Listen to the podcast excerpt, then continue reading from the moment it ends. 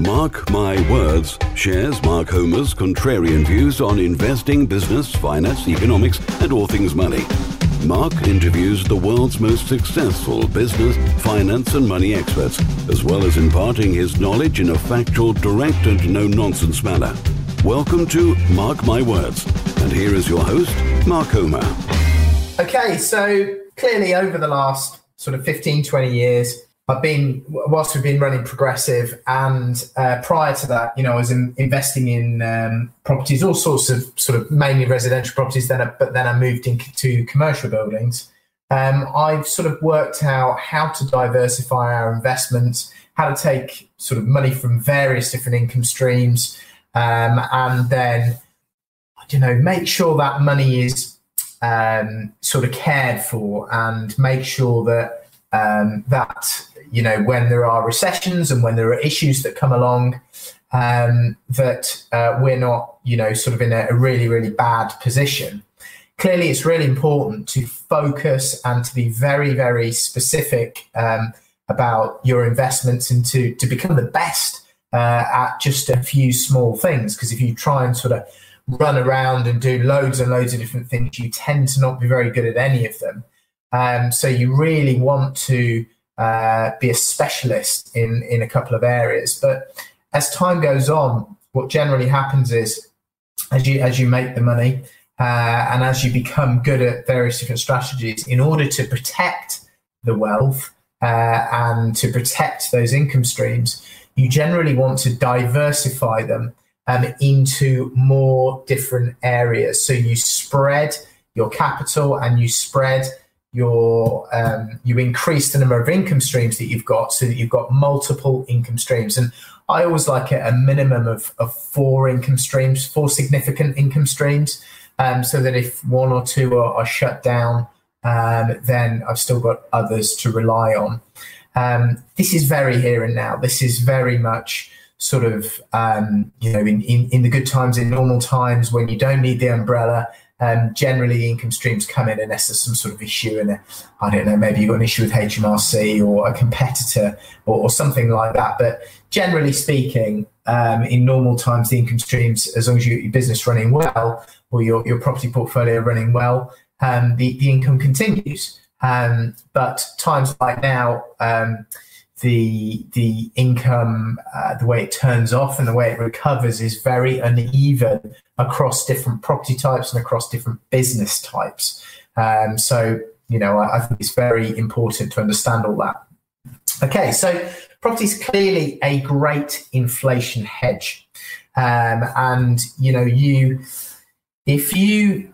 Um, buy property and it only goes up by the rate of inflation, and I hear that a lot. Um, you know, a lot of commentators will say stocks and shares are, are better because they generally go up uh, at a higher rate, um, income and capital, all things combined, than property. But what these commentators don't usually take account of, because they often don't invest in property in, a, in any significant way, is that you can apply sensible debt. So you can put mortgages on properties, which multiplies your returns. And what happens is, as inflation picks up or inflation takes place, the inflation erodes the mortgage. So if you've got inflation running at two percent, your mortgage is actually getting smaller in real terms by two percent per year, um, plus any um, sort of growth above the rate of inflation.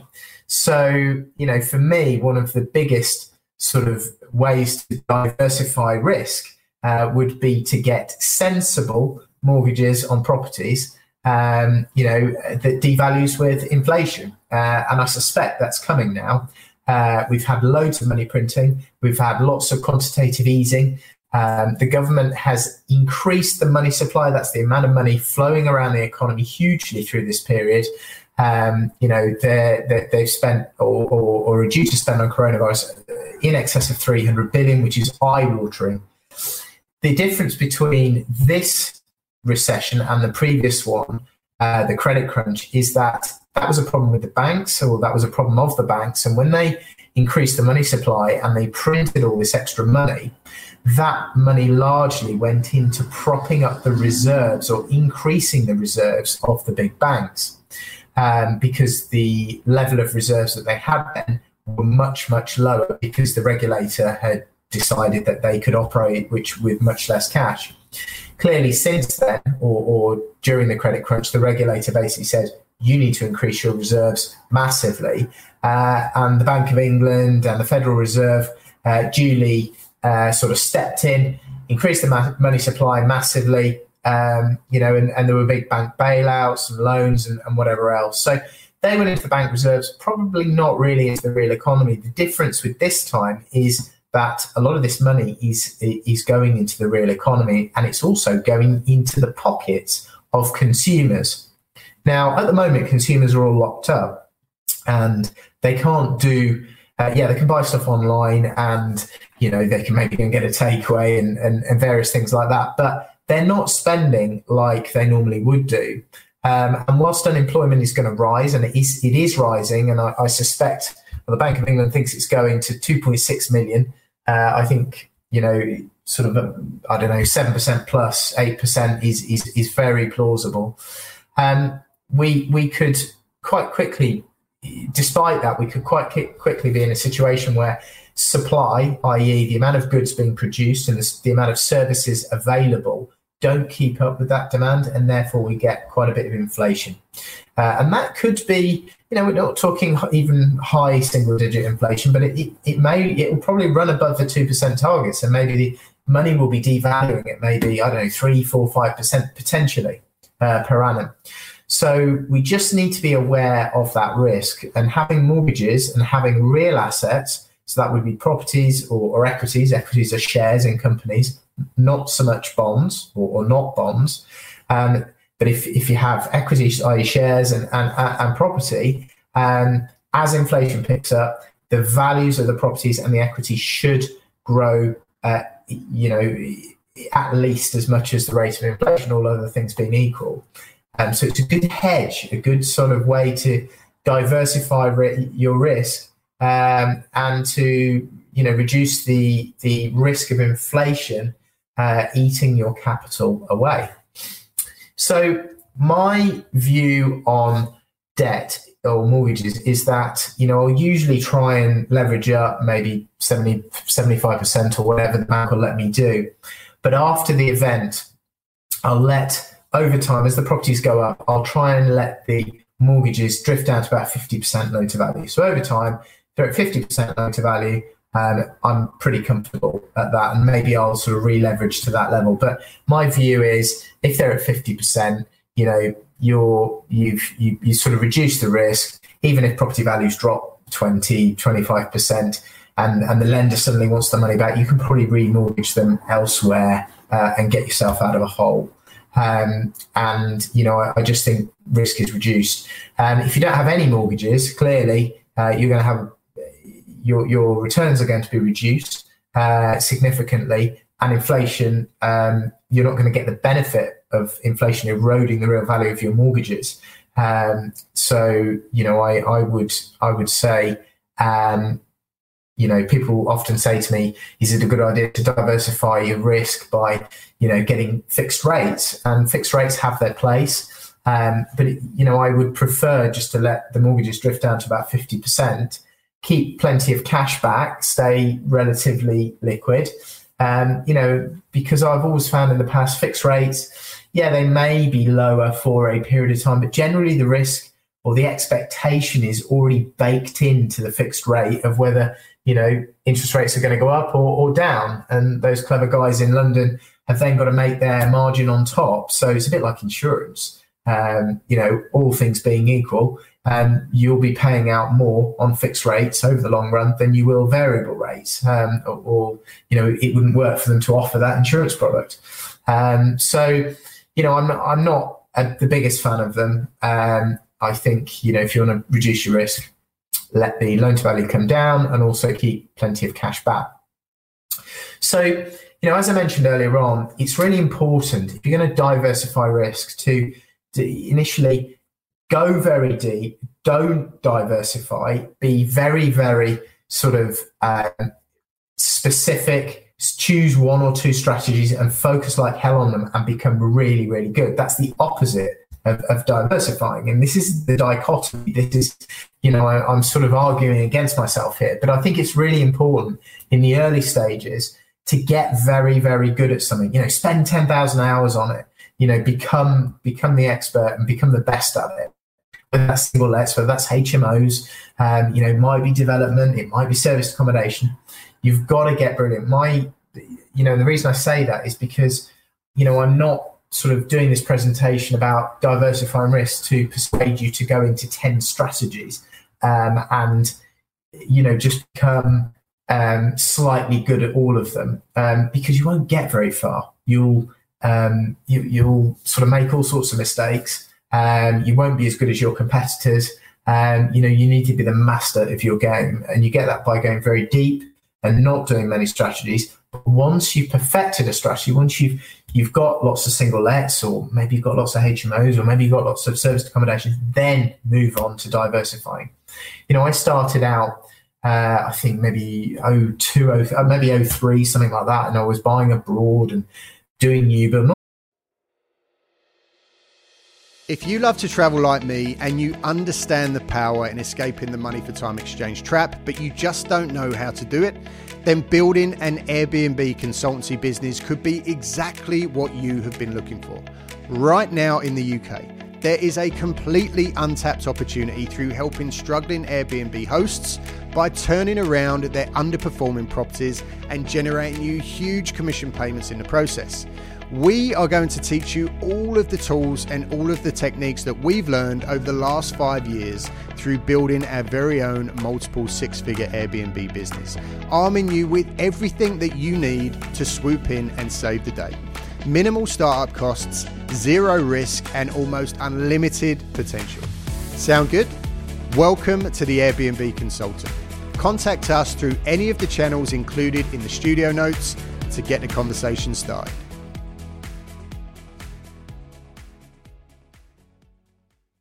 All sorts of things that I didn't really understand. Uh, and then I, go, I went very, very, very deep by buying lots of single lets, um, ex-council houses around Peterborough, did several hundred of those for ourselves and clients, um, and didn't really diversify away from doing that until maybe, I don't know, maybe two thousand ten, probably ten years, something like that. Started, well, no, actually, I started doing those in oh five, and then two thousand, maybe ten, eleven, twelve, something like that. Started taking commercial properties and converting them. Um, so I got very good at one thing, um, did more commercial, maybe two thousand ten, eleven, twelve, bought some offices for us, um, you know, and along the way ended up with retail, um, you know, and, and have some commercial tenants there now uh, as well. And clearly, you know, during that period, you know, after a good five years, probably started, you know, buying H M Os as well. But I got very good at, at sort of the, the single lets first. So, you know, I've diversified as we've gone along. I think the tenant types for H M Os are slightly different from single lets. So there's some good diversification there. I think serviced accommodation is completely different because you're effectively running hotels. Um, and I think this coronavirus period has been the perfect example of where you should diversify. Um, single lets and H M Os, generally speaking, in our area, they've been fine through coronavirus, and they're, they're still fine, and, and voids, you know, at a, a sort of normal level.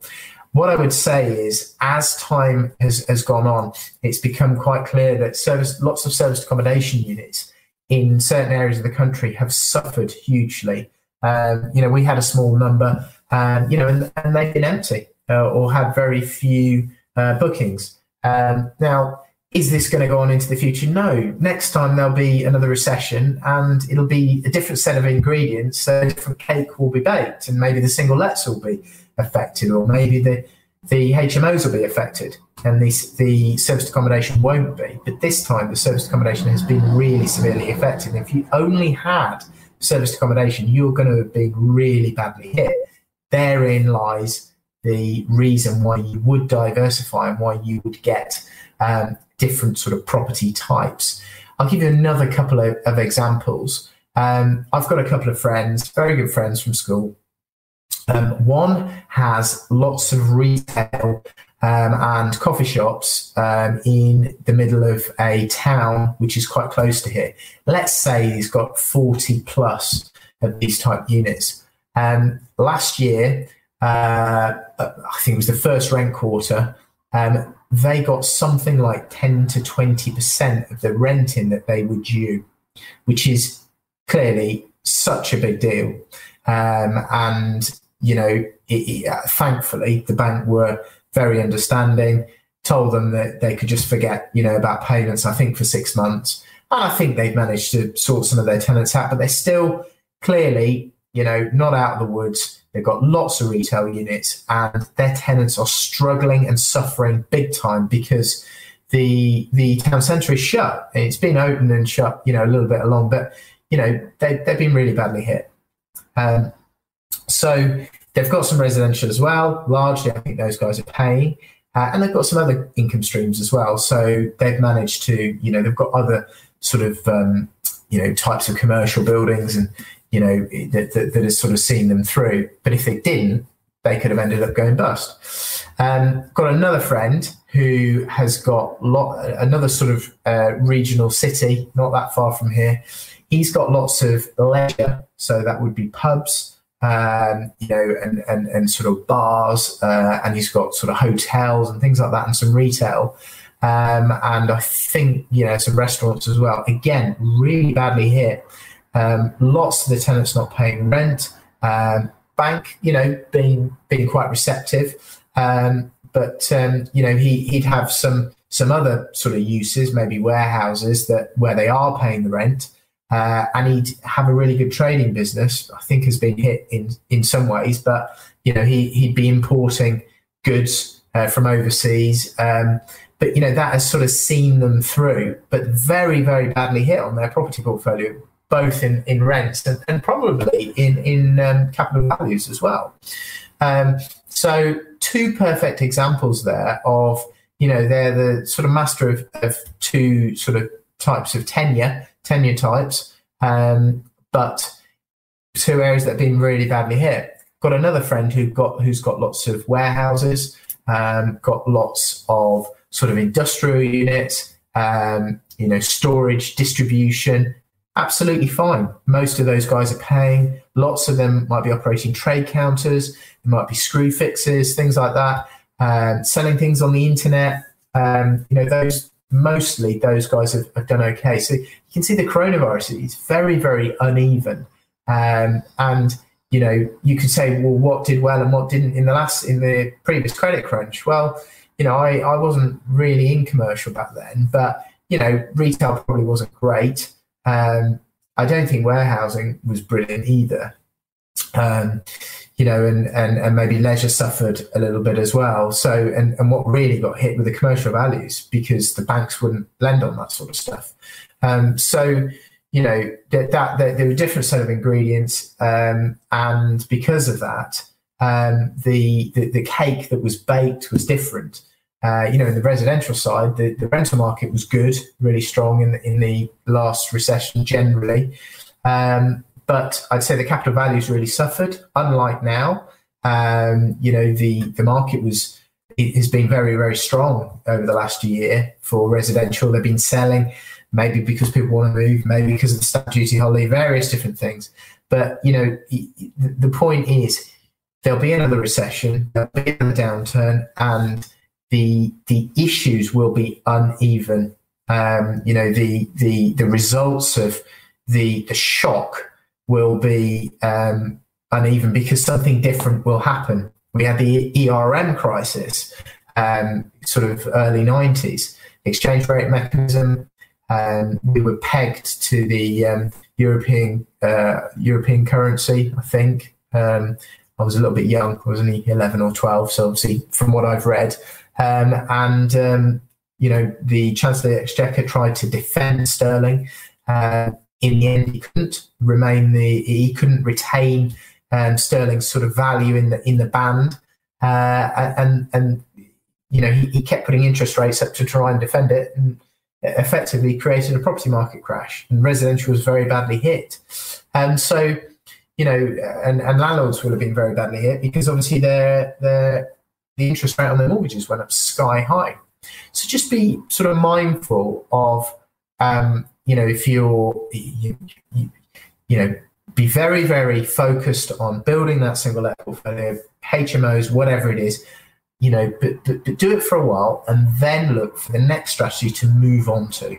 Um, once you've become the master and, you know, got a good rump of, of, of deals, good properties, um, then then move into another to to create multiple income streams and diversify against different property types.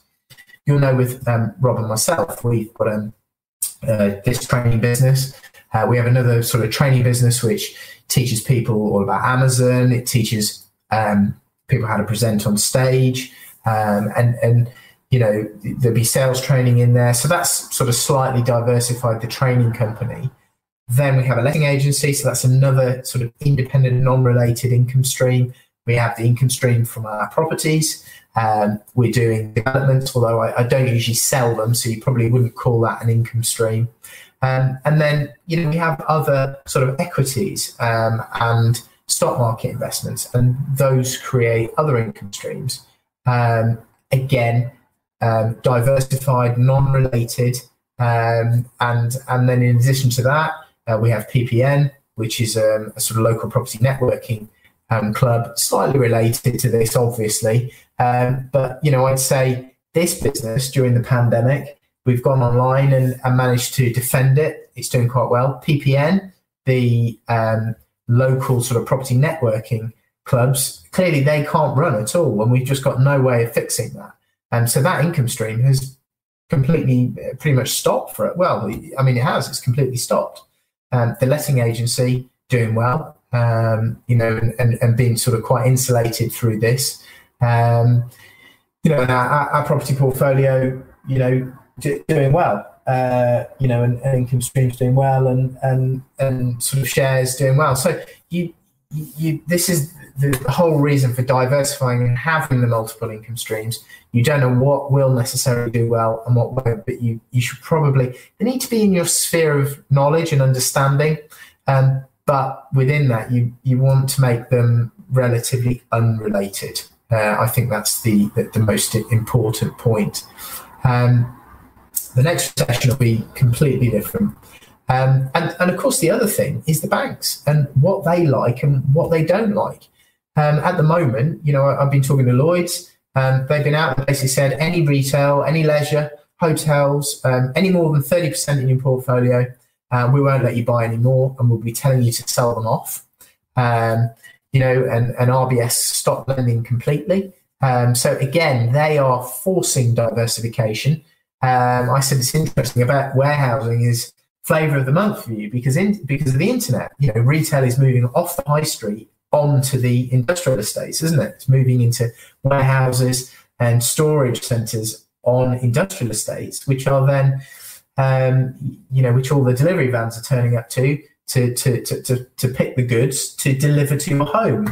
You know, the they're delivering all the orders that you've made on the internet. So all the all the retail is, is effectively moving from the high street into these these sort of industrial areas and, and into the warehouse areas. And you know, he sort of said, yeah, we, we we we we quite like those, and we like supermarkets, although we're just catching up on that. But flavour of the month for us is, is retail. Uh, sorry, is residential uh, because of how it's been going up in value. So it's quite interesting. Um, they don't always have the longest term view, I find, the banks, and uh, they tend to herd together uh, and follow each other, which uh, I think that's what seems to be happening. Um, so you got sort of warehousing, storage and distribution. Uh, offices at the moment, well, they're probably they're definitely not flavour of the month for, for the banks. They may start thinning out, I guess. If tenants are coming to the end of the tenancy, why would they extend at the moment whilst their staff can't go back? When can their staff go back?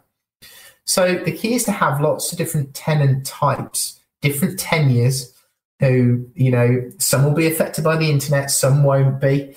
Um, a pandemic, you know, interest rates going up, some will be affected, some won't. Some might be affected by Brexit. Some, you know, all these things have happened and we know what the result is. Um, some may be affected overtly by a credit crunch, some won't, or a war.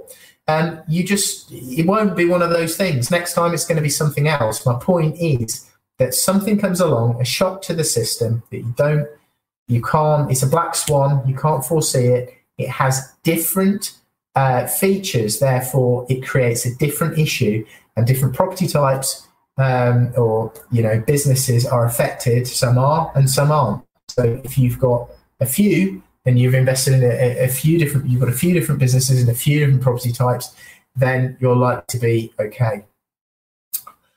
I also think that if you're going to diversify your portfolio and your business interests, that you should be diversifying your um, supply chain. Uh, it's always in, important to have at least two or three suppliers for everything that you've got in your business, um, because one may suddenly go bust, or one may put their prices up, or you may be locked into one and subservient, you know, and they may have you over a barrel. If you're using two or three, then you can easily switch to another. Merchant accounts, banks especially. Banks can cause all sorts of problems. You know, they might freeze your account. I've seen that with some of our customers. Um, you know, all of a sudden they may say, we want the money back on, you know, your loan, or, you know, all the different sort of property mortgages you've got. So I would be with at least three banks and have good relationships with them, um, just in case. So, you know, if one of them gets into trouble, and they try and get the money back, or you get an account froze because of fraud or something else, or, you know, maybe you're the victim of fraud and people steal money from your bank account, or the bank goes bust and takes some of your money with it and you can't get it for a little while. You need to be diversified across different banks. You know, for our training businesses, we're, we're with the same, um, we have the same current accounts, but the savings accounts are with two different um building societies, and they are different from, you know, our bankers, you know, where our current accounts are for our training business. Um, you know, in our property business, the money is held uh, in another bank, uh, which is unrelated. Um, so you know, I, I would, I would definitely be looking to diversify, um, even sort of with, you know, equities and, and bonds. When I'm buying those, I, I, I'd use two different platforms. Um, maybe the victim of fraud on one of them, or something may happen. So I, I'm relatively diversified there. Um, you know, so yeah, I think it's, it's very, very important, um, you know, that you, you sort of identify where the risks are in, in your business, and, and, and then sort of diversify, um, all of the suppliers, solicitors. Um, you know, you might use one solicitor. I used one for a while. She went bankrupt. Uh, because she had a dispute with her ex-husband, which meant she couldn't practice anymore. She suddenly disappeared.